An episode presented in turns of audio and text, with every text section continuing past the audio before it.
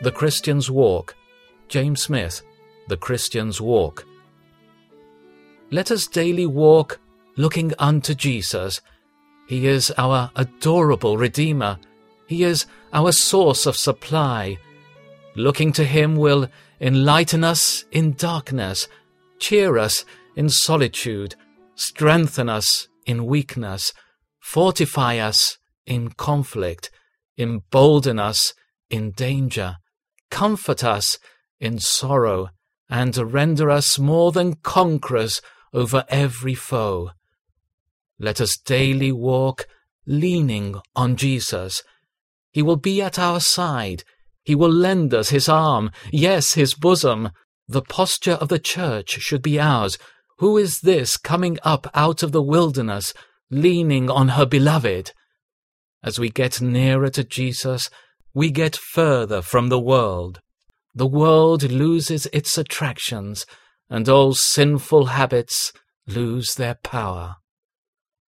Let us daily walk communing with Jesus. He loves to converse with us. Let us tell him of our foes, fears, afflictions, privations, griefs, and woes. Let us tell him everything that tries or troubles us. He says, Let me hear your voice. Yes, O Saviour, you shall hear me, for I will bring all my sorrows and joys, all my trials and triumphs, all my doubts and deliverances to you.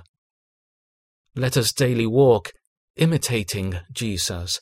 He has left us an example that we should follow in his footsteps, in the family, in the world, and in the church.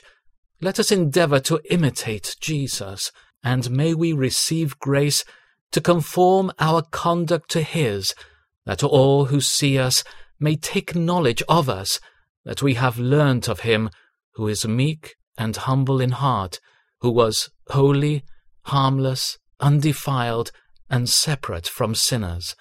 May our spirit, temper, course, and conduct all conspire to bear testimony that we are walking with Jesus.